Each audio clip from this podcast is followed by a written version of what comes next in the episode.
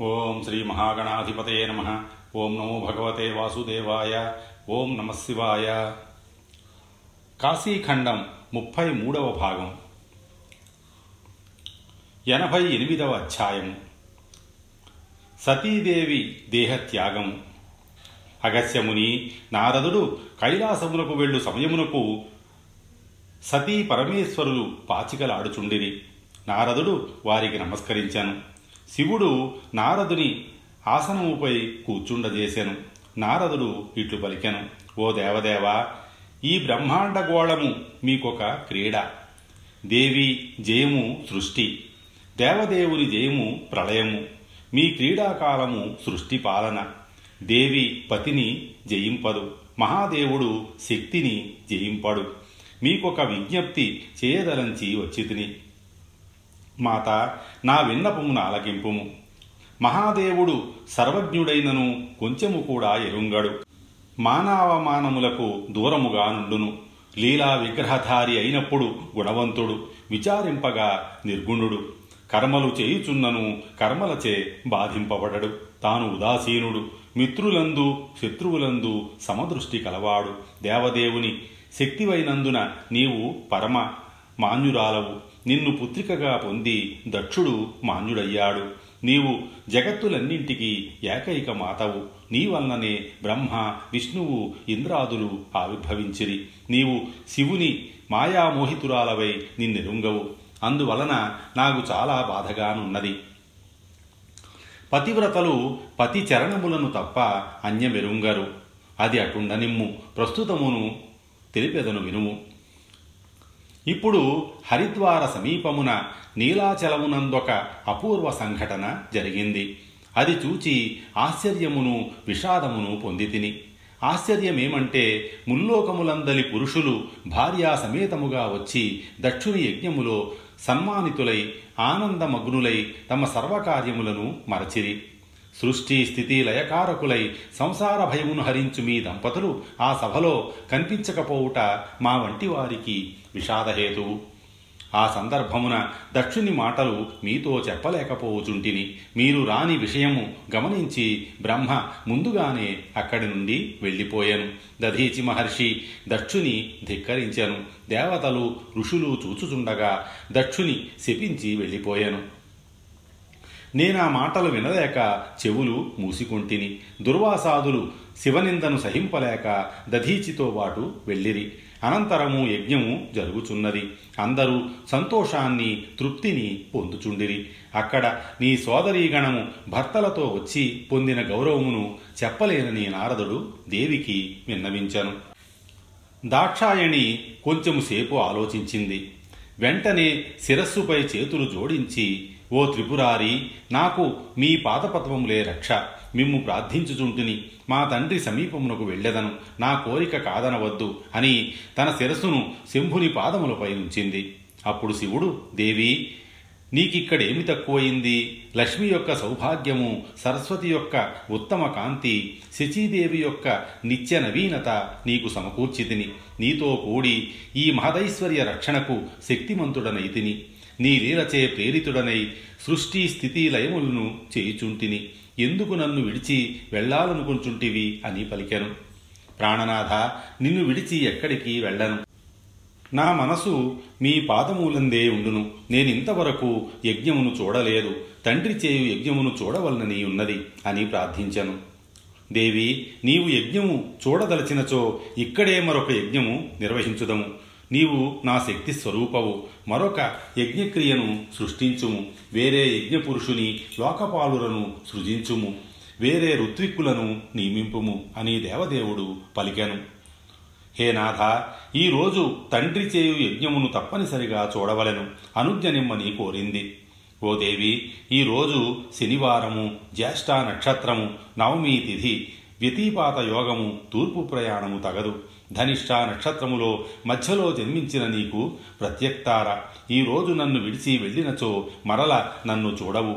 కావున వెళ్ళవలదని సర్వజ్ఞుడగు శివుడు గట్టిగా వారించెను. అప్పుడు సతీదేవి నా పేరు సతీదేవి ఎగుచో మరొక శరీరము ధరించి అయినను మీ దాసిని అగుదునని పలికెను. ఓ దేవి పరిక్షుబ్ధ మనుస్కులనెవ్వరూ వారింపలేరు. తిరిగి నన్ను నీవు దర్శింపలేవు. ఇది సత్యము. అభిమానవంతులు ఆహ్వానము లేకుండా తల్లిదండ్రుల గృహములకు సైతము వెళ్ళుట తగదు. పరం దేవి గంతవ్యం మహా మానధనేచ్చుభి అనాహూతతయా కాంతే మాతాపితృగృహానపి ఇప్పుడు వెళ్ళినచో సముద్రమును చేరిన నదివలే తిరిగి రావు అని చివరిసారిగా శివుడు వారించెను. నేను నీ పాదపద్మములందు అనురాగము కలదాననగుచో జన్మాంతరమునందు నీవే నా నాథుడవు కాగలవు అని పలికి సతీదేవి కోపముతో కన్ను మిన్ను గానక బయలుదేరను. కనీసము పనిపై వెళ్ళువారు చేయవలసిన ప్రదక్షిణ నమస్కారములు సైతము మహాదేవునకు చెయ్యలేదు. అందువలననే సతీదేవి మరల రాలేకపోయాను. ఇప్పటికీ ప్రయాణమై వెళ్ళువారు మహాదేవునకు ప్రదక్షిణము నమస్కారము చెయ్యని ఎడల తిరిగి రారు. అప్రణమ్య మహేశాన మకృత్వాపి ప్రదక్షిణం. అద్యాపి న నివర్తంతే గత ప్రాగ్వాసరాయివ.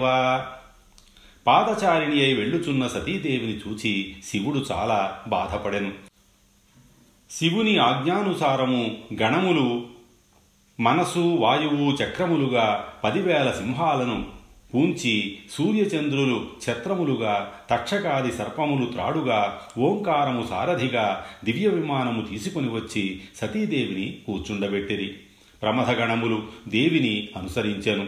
దేవి ఒక్క క్షణములో దక్షుని సభాస్థలిని చేరెను.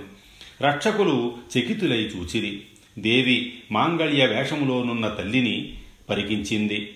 భర్తృ సమేతలై ఆనందముగానున్న సోదరి సమూహమును వీక్షించింది. వారందరూ సతీదేవి పిలవకుండా ఎట్లా వచ్చిందని ఆశ్చర్యముగా చూచుండిది సతీదేవి వారెవ్వరితోనూ మాట్లాడక దక్షుని సమీపానికి వెళ్ళింది. తల్లి తండ్రి నీవు రావటం శుభము అని పలికిరి. సతీదేవి ఓ తండ్రి నా రాక శుభమగుచో నా సోదరీలను వలె నన్నేలా ఆహ్వానించలేదు అని అడిగింది. ఆ మాటలు విని దక్షుడు కుమారి నీవు సర్వశ్రేష్టవు సర్వమంగళవు. నీ దోషము ఏమాత్రమూ లేదు. అంతయు నా దోషమే. నేను అజ్ఞానం వలన నిరీశ్వరుని ఈశ్వరునిగా తలంచి నీ పతిగా చేసి తిని. తెలిసిన ఎడల ఆ మాయావికి నిన్నిచ్చి వివాహము చేసేడివాడను కాను. శివనామమును చూచి సంతోషించి తిని గాని అశివరూపుడని ఎరుంగనైతిని బ్రహ్మ ఇతడు శంకరుడు శంభుడు పశుపతి శివుడు శ్రీకంఠుడు మహేశుడు సర్వజ్ఞుడు వృషధ్వజుడని వర్ణించినందున మహాదేవునకు నిన్నిచ్చితిని. అతడు విరూపాక్షుడు వృషభవాహనుడు విషభోజి శ్మశానవాసి త్రిశూలి కపాలమాలి సర్పధారి గంగాధరుడు జటి కళంక చంద్రధారి భస్మలిప్త శరీరుడు కౌపీనధారి దిగంబరుడు గజచర్మధారి భిక్షుకుడు తమోగుణుడు. అతని అనుచరులు భయంకర రూపులగు భూతగణములు. రుద్రుడు రుద్రపరివారుడు స్థాణువు ఉగ్రుడు మహాకాలమూర్తి అస్థిమాలాధరుడు జాతి గోత్ర హీనుడు అతనిని గూర్చి ఎవ్వరూ సమగ్రముగా నిరుంగరు. బ్రహ్మ చెప్పుట వలన తెలిసియు మోసపోతిని. అతని అలంకారములు చేష్టలు సర్వము అమంగళములే. ఓ సర్వమంగళ అమంగళ రూపుడగు ఆ హరుడు మంగళమయమగు యజ్ఞమునకు పిలువదగనివాడు. అందువలన నిన్ను పిలువలేదు. నీ కొరకు తెచ్చిన పట్టు వస్త్రాలను నగలను రత్నములను స్వీకరింపుము. ఈ మంగళకర్మయందు మంగళవేషులైన ఇంద్రాదుల మధ్య విరూపాక్షుడు ఉండదగనివాడు. అని దక్షుడు సతీదేవికి సమాధానమిచ్చెను. పతివ్రతయగు సతీదేవి తండ్రి మాటలు విని మిక్కిలి దుఃఖితురాలైంది ప్రభు నీవు పలికిన మాటలు నేను వినలేదు. అతని గూర్చి ఎవ్వరూ బాగుగా ఎరుంగరు. తెలిసి కూడా నేను మోసపోయితిని అని నీవు పలికిన రెండు మాటలు వింటిని. ఆ మాటలు సత్యము. ఆ సదాశివుని ఎవరు ఎరుంగగలరు? నీవు పూర్వము ఇప్పుడు మోసపోతివి. అప్పుడేమో పుత్రికనిచ్చి ఇప్పుడు అసంబద్ధ ప్రలాపములు పలికి మోసపోతివి. అటువంటి శంకరునకు నన్నెందుకిచ్చితివి? మా వివాహ విషయములో నీ బుద్ధి కారణము కాదు. నా పుణ్య గౌరవం మాత్రమే కారణము. నా ఈ శరీరధారణకు నీవు కారణము.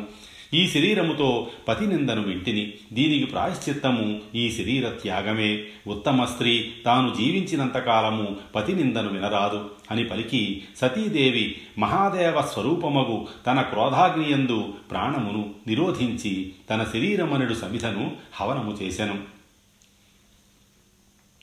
అది చూచి ఇంద్రాది దేవతలు తెల్లబోయిరి. అగ్నులు ఆజ్యము వేసినను మండలేదు. మంత్రములు సామర్థ్యమును కోల్పోయినవి. అనిష్టమని కొందరు బ్రాహ్మణులు అక్కడి నుండి వెళ్ళుటకు సిద్ధమైరి. కొండలను కదిలించు ప్రచండ వాయువులు వీచినవి. యజ్ఞభూమి ధ్వంసమయ్యింది. మెరుపులు మెరిసినవి. ఉరుములు ఉరివినవి. భూమి కంపించింది. ఉల్కలు రాలి పడినవి పిశాచాలు నృత్యమునర్చిరి. గగనమున గద్దలు మండలాకారముగా తిరిగినవి. నక్కలు అమంగళముగా అరచినవి మేఘములు రక్తమును వర్షించినవి భూమి నుండి పెద్ద ధ్వని వచ్చినది దివ్యాయుధములు పరస్పరము యుద్ధము చేసినవి హవన ద్రవ్యమును నక్కలు కుక్కలు దూషితము చేసినవి యజ్ఞమండపంపై కాకములు చకోరములు సంచరించినవి యజ్ఞవాటిక శ్మశాన భూమి వలె అయ్యింది విష్ణువు మున్నగు దేవతలు నిశ్చేష్టులైరి తన వారితో పాటు దక్షుని మోము వెలవెలబోయెను. బ్రాహ్మణులు మరల యజ్ఞమును ఆరంభించుటకు సిద్ధమైరి. ఎనభై తొమ్మిదవ అధ్యాయం. వీరభద్రుని ఆవిర్భావము దక్షయజ్ఞ ధ్వంసము దక్షేశ్వర లింగ ఆవిర్భావము అగస్యముని వెంటనే నారదుడు కైలాసమునకేగను శంభునకు నమస్కరించి నంది ఇచ్చిన ఆసనమునందు కూర్చుండెను. విలక్షణము నటించుచు మౌనముగా నుండెను. సర్వజ్ఞుడగు శివుడు నారదుని ఆకారమును చూచి సర్వము ఎరింగెను ఓ నారద ఎందుకు మౌనముగా నుంటివి? జనన మరణములు దేహధారులకు సహజము. దివ్య శరీరములు సైతము కాలానుసారము నశించునవియే. దృశ్యమంతయు నశించునది. అస్వతంత్రమైనది జరుగరానిది జరగదు. జరగవలసినది జరగకుండా ఉండదు అని పలికిన శివుని వచనములు విని నారదుడు ప్రభు మీరు చెప్పినది సత్యము. వస్తుత నీవు వృద్ధిక్షయములు లేనివాడవు అవ్యయుడవు పూర్ణుడవు తుచ్చమగు నీ ప్రపంచము అనీశ్వరమై ఏమగునో కదా నేటి నుండి నిన్నెవరూ పూజింపరు. దక్ష ప్రజాపతి తన యజ్ఞమునకు నిన్ను ఆహ్వానింపక అవమానించెను. అది చూచి దేవతలు ఋషులు మానవులు నిన్ను అవమానింతురు. అవమానింపబడిన వారెంతటి వారైనను ప్రతిష్టను కోల్పోవుదురు. అవమానితులకు గొప్ప ఆయుష్యము గొప్ప సంపత్తి ఉన్నను నిష్ప్రయోజనము. అవమానితులు జీవించినను కీర్తిని పొందరు. స్త్రీలయందు అభిమానధనము గల సతీదేవి ధన్యురాలు. పతినిందను వినిన వెంటనే దేహత్యాగము చేశాను అని పలికి మౌనము వహించెను. ఆ మాటలు విని ప్రళయరుద్రుడైన రుద్రుని కోపాగ్ని నుండి గొప్ప తేజోవంతుడు పర్వత సమానుడు కాలమృత్యువులను కంపింపచేయు పురుషుడు భృసుండిధారి అయి ఆవిర్భవించాను. తండ్రి నా కర్తవ్యమును ఆజ్ఞాపింపుము. మీరాజ్ఞ ఇచ్చిన ఎడల ఈ బ్రహ్మాండమును ఒక్క కబళం వలె మృంగుదును. సప్త సముద్రములను పుక్కిటితో త్రాగుదును. భూపాతాళములను తారుమారు చేయుదును. లోకపాలులతో కూడిన దేవేంద్రుని జుట్టు పట్టుకొని ఈడ్చుకొని వచ్చెదను. వానికి విష్ణువు తోడుగా వచ్చినచో మీ ఆజ్ఞ వలన ఆ హరిని సైతము ఓడింతును. బలహీనులగు రాక్షసుల గురించి వేరుగా చెప్పవలెనా? కాలుని బంధించెదను మృత్యువును చంపెదను. మీ బలం వలన నా ముందు స్థావర జంగమములందు ఎవ్వరూ స్థిరముగా నిలువలేరు. కులపర్వతములను నా భుజదండముతో చూర్ణము చేయుదును. మీ పాదబలముతో సర్వము జరిగినట్లే తలంపుము. ఆజ్ఞాపింపుమని ప్రార్థించను. అప్పుడు శివుడు భద్ర నీవు నా గణములలో వీరుడవు. కావున వీరభద్ర నామముతో ప్రసిద్ధి నందెదవు. ఓ పుత్ర వెంటనే దక్షయజ్ఞమును ధ్వంసము చేయుము. ఆ దక్షునకు సహాయులై నిన్ను అవమానించిన వారినందరినీ అవమానింపుమని ఆజ్ఞాపించను. అనంతరము వీరభద్రుడు పరమేశ్వరునకు ప్రదక్షిణము చేసి దక్షుని యజ్ఞవాటికకు వేగముగా వెళ్ళెను. శివుడు తన నిట్టూర్పు గాలి నుండి వంద కోట్ల గణములను ఆవిర్భవింపజేశెను భయంకరాకారులగు వారందరూ వీరభద్రునకు సహాయముగా వెళ్ళిరి. పర్వత శిఖరాలను పెద్ద చెట్లను పెకలించుకొని యజ్ఞస్థలిని చేరిరి. యజ్ఞస్తంభములను కుండములను మండపములను ధ్వంసము చేసిరి. త్రిశూలములతో వేదికలను త్రవ్విరి. హవిస్సులను భుజించిరి. పెరుగును నేతిని పాలను త్రాగిరి. అన్నపురాసులను నష్టపరచిరి. పాయసములను క్రోలిరి పిండి వంటలు మిక్కిరి యజ్ఞపాత్రలను పగలగొట్టిరి. సృక్కులను దండములను శకటములను విరిచిరి పశువులను త్రోలిరి అగ్నులను ఆర్పిరి పట్టు వస్త్రాలను సంతోషముతో ధరించిరి రత్నాలను దోచుకొనిరి. ఒకడు భగుని కళ్ళు పీకెను ఒకడు పూషునకు దంతభంగము చేశాను మృగరూపము ధరించి పారిపోవుచున్న యజ్ఞదేవుని శిరసును చక్రముతో ఖండించిరి. ఒకడు వెళ్ళుచున్న సరస్వతి నాలుకను కోసెను.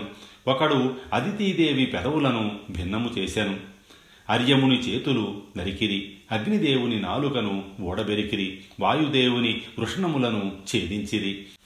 యమధర్మరాజును పాశముతో బంధించి ఓరి మహాదేవుని ప్రథమముగా పూజింపకపోవుట ధర్మమా అని అడిగిరి. నైరుతిని అనీశ్వరముగా హవిస్సును తిన్నావని పాదముతో తన్నిరి. కుబేరుని తిన్న హవిస్సును కక్కించిరి. ఏకాదశ రుద్రులను రుద్రనామధారులని అవహేళనము చేసి విడిచిపెట్టిది వరుణుని ఉదరమును పీడించి తిన్న హవిస్సును వమనము చేయించిరి. మహామతీయగు ఇంద్రుడు నెమలి రూపముతో ఎగిరిపోయి కొండచాటున నుండి జరుగు భీభత్సమును చూచుచుండెను. బ్రాహ్మణులకు నమస్కరించి యజ్ఞవాటిక నుండి పంపిరి. ఈ విధముగా ముందుగా వచ్చిన ప్రమథగణము యజ్ఞమును ధ్వంసమునర్చిరి.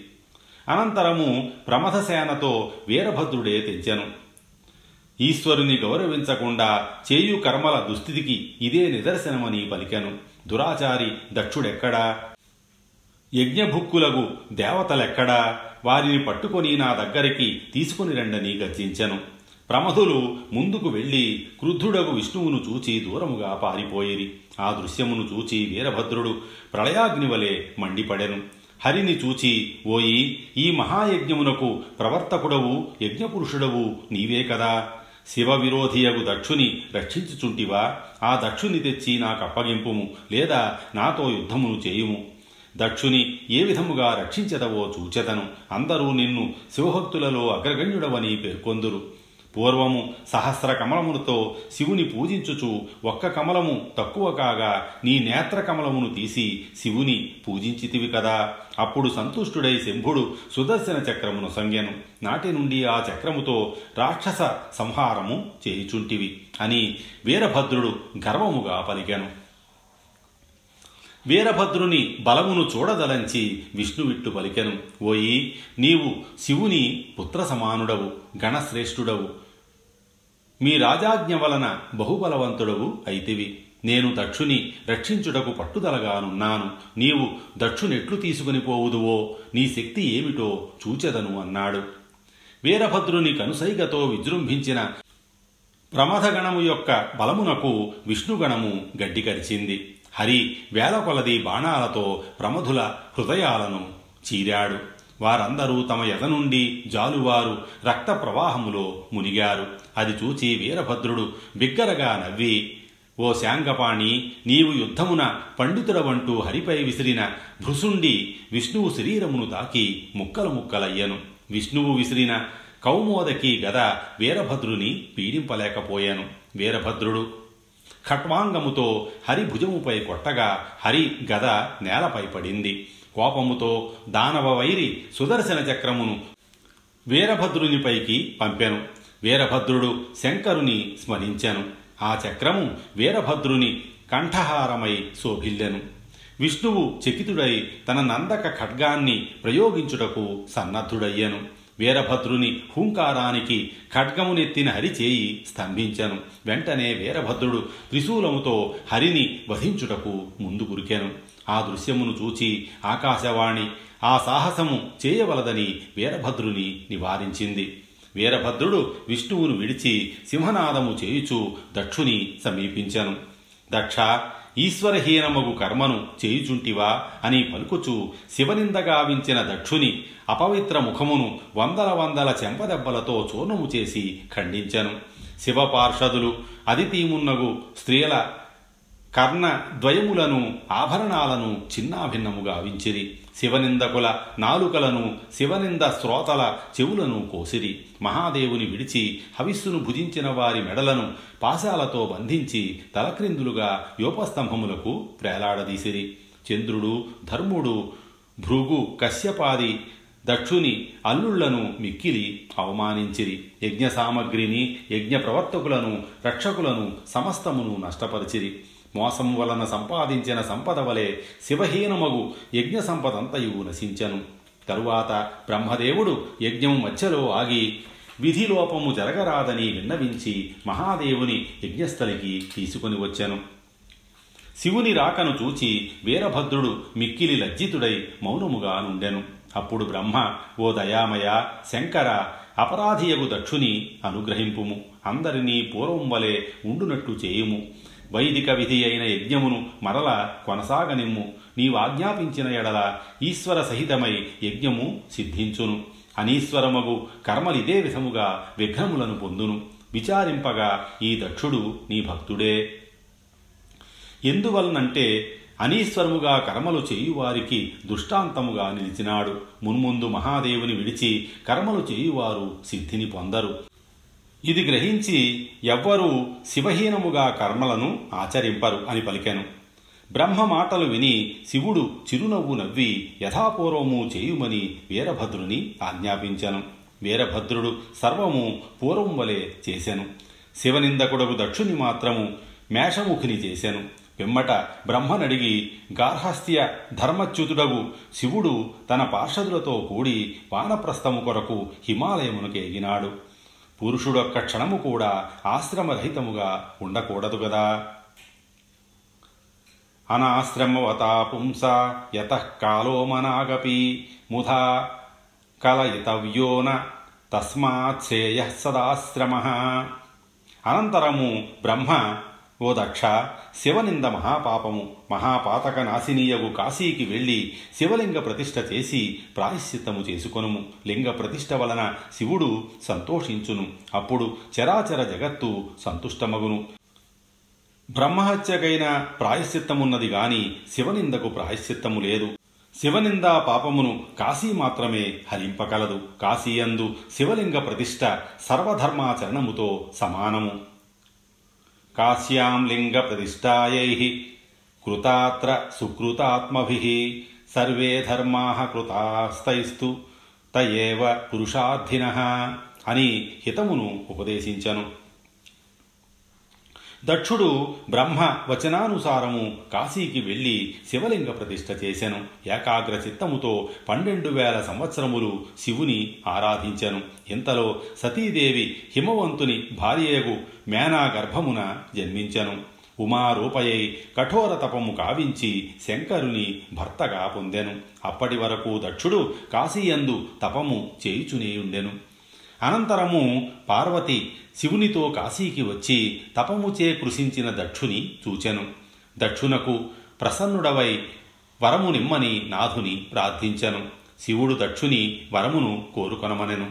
దక్షుడు శంకరుని స్తుతించి దేవదేవ నీ పాదములందు నాకు అచంచల భక్తిని అనుగ్రహింపుము. నేను స్థాపించిన లింగమునందు సర్వదా ఉండుము. నేను అరచిన అపరాధమును క్షమింపుమని వరమును కోరెను. మహాదేవుడు తథాస్తు అని పలికెను. దక్ష నీవు స్థాపించిన లింగము దక్షేశ్వర లింగముగా పిలువబడును. ఈ లింగమును సేవించిన వారి వేయి అపరాధములను క్షమింతును. ఈ లింగార్చన వలన నీవు సర్వమాన్యుడవు కాగలవు.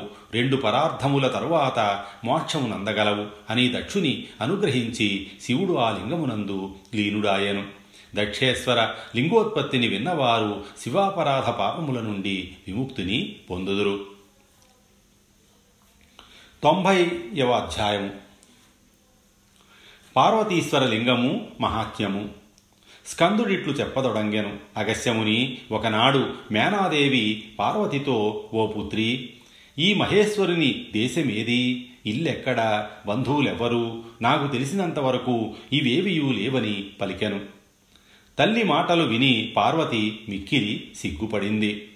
నాథ నన్ను అత్తగారింటికి తీసుకుని వెళ్ళండి. ఇక్కడుండుట తగదు. నన్ను మీ ఇంటికి తీసుకుని వెళ్ళండి అని శివుని కోరింది. వెంటనే శంకరుడు పార్వతితో కూడి హిమాలయమును విడిచి పరమానంద కారణమగు ఆనందకానమును ప్రవేశించాను. పార్వతి ఆనందవనమందు అమితమగు ఆనందమును పొందెను. కాశీయందు అవిచ్ఛిన్నమగు ఆనందమునకు కారణమును తెలుపుమని భర్తను ప్రార్థించింది. శివుడు దేవి పంచక్రోశ పరిమాణము కలిగి ముక్తిక్షేత్రముగు కాశీయందు లింగరహిత స్థలము నువ్వు గింజంత కూడా లేదు. పంచక్రోశ పరిమాణే క్షేత్రేస్మిన్ ముక్తి సద్మని తిలాంతరం న దేవ్యస్తి వినా లింగం హి కుత్రచిత్. ఓ దేవి అన్యత్ర ఒక్క లింగమున్న ఎడల ఆ లింగమునకు చుట్టూ నాలుగు వైపులా ఒక క్రోశం వరకు ఆనంద కారణమగును పరమానంద జనకమగు ఆనందవనమందు పరమానంద రూపములకు లింగములు అనేకములు కలవు.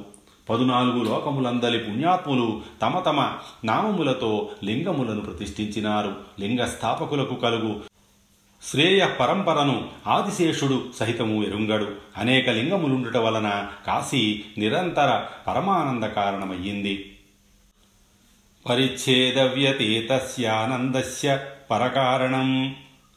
అతస్థిదం పరం క్షేత్రం లింగైర్భూయోభిరద్రిజే అని తెలిపినాడు. పార్వతి పతి అనుజ్ఞను పొంది మహాదేవలింగ సమీపమున శివలింగమును ప్రతిష్ఠించింది. పతివ్రతయగు స్త్రీ పతి అనుజ్ఞను పొంది మంగళ కార్యములను చేసిన ఎడల ప్రళయమందు కూడా ఆ మంగళ కార్యములకు హాని కలుగదు. పత్యురాజ్ఞాం సమాసాద్య యచ్చేత్సేయ పతివ్రత న తస్యాహ శ్రేయ సోహాని సంవర్తేపి కదాచన. ఆ లింగ దర్శనం వలన బ్రహ్మహత్యాది పాతకములు దేహబంధము నశించును. దేవదేవుడు భక్తుల హితము కోరి వరములను అనుగ్రహించను. పార్వతీశ్వర లింగమును పూజించిన వారు దేహావసానమున కాశీయందు లింగస్వరూపమును పొందుదురు. అనంతరము శివుని యందు లీనమగుదురు. చైత్రశుద్ధ తదియనాడు పార్వతీశ్వర లింగమును ఆరాధించిన వారు ఈ లోకమునందు సౌభాగ్యమును పొంది పరలోకమున శుభగతిని పొందెదరు. మరల గర్భమును ప్రవేశింపరు. పార్వతీశ్వర లింగనామ శ్రవణం వలన వెంటనే సహస్ర జన్మల పాపము క్షయమగును. పార్వతీశ్వర మహత్యమును శ్రవణము చేసిన వారికి ఇహపరములందు సర్వమనోరథములు సిద్ధించును. తొంభై ఒకటవ అధ్యాయము. గంగేశ్వరుని ప్రాదుర్భావం. అగస్యముని గంగా స్నాన ఫలమును కలిగించు గంగేశ్వరుని ప్రాదుర్భావ కథను వినుము. భగీరథుని వెంట గంగ చక్రపుష్కరిణిని అంటే మణికన్నికని సమీపించి శివుని పరిగ్రహం వలన కాశీక్షేత్ర ప్రభావము అధికముటను గ్రహించింది. కాశీయందు లింగ ప్రతిష్ట వలన లోకోత్తర ఫలము కలుగుతుందని తలంచింది. గంగాదేవి విశ్వేశ్వరునకు తూర్పున గంగేశ్వర లింగమును స్థాపించింది. కాశీయందు గంగేశ్వర లింగ దర్శనము సుదుర్లభము. దశహరా తిథియందు అంటే జ్యేష్ఠశుద్ధ దశమియందు గంగేశ్వరుని పూజించుట వలన సహస్ర జన్మల పాపము నశించును. కలియుగమునందు గంగేశ్వర లింగము తరచుగా గుప్తముగా నుండును. ప్రాణుల పుణ్యకారణము వలన గంగేశ్వర లింగ దర్శనము అగును. కాశీయందు సుదుర్లభమగు గంగేశ్వర లింగ దర్శనమైన ఎడల రూపము ధరించిన గంగను ప్రత్యక్షముగా చూచినట్లే. సర్వ కల్మషహారిణియగు గంగ కలియుగమునందు సుదుర్లభ కాశీయందు మిక్కిలి దుర్లభ.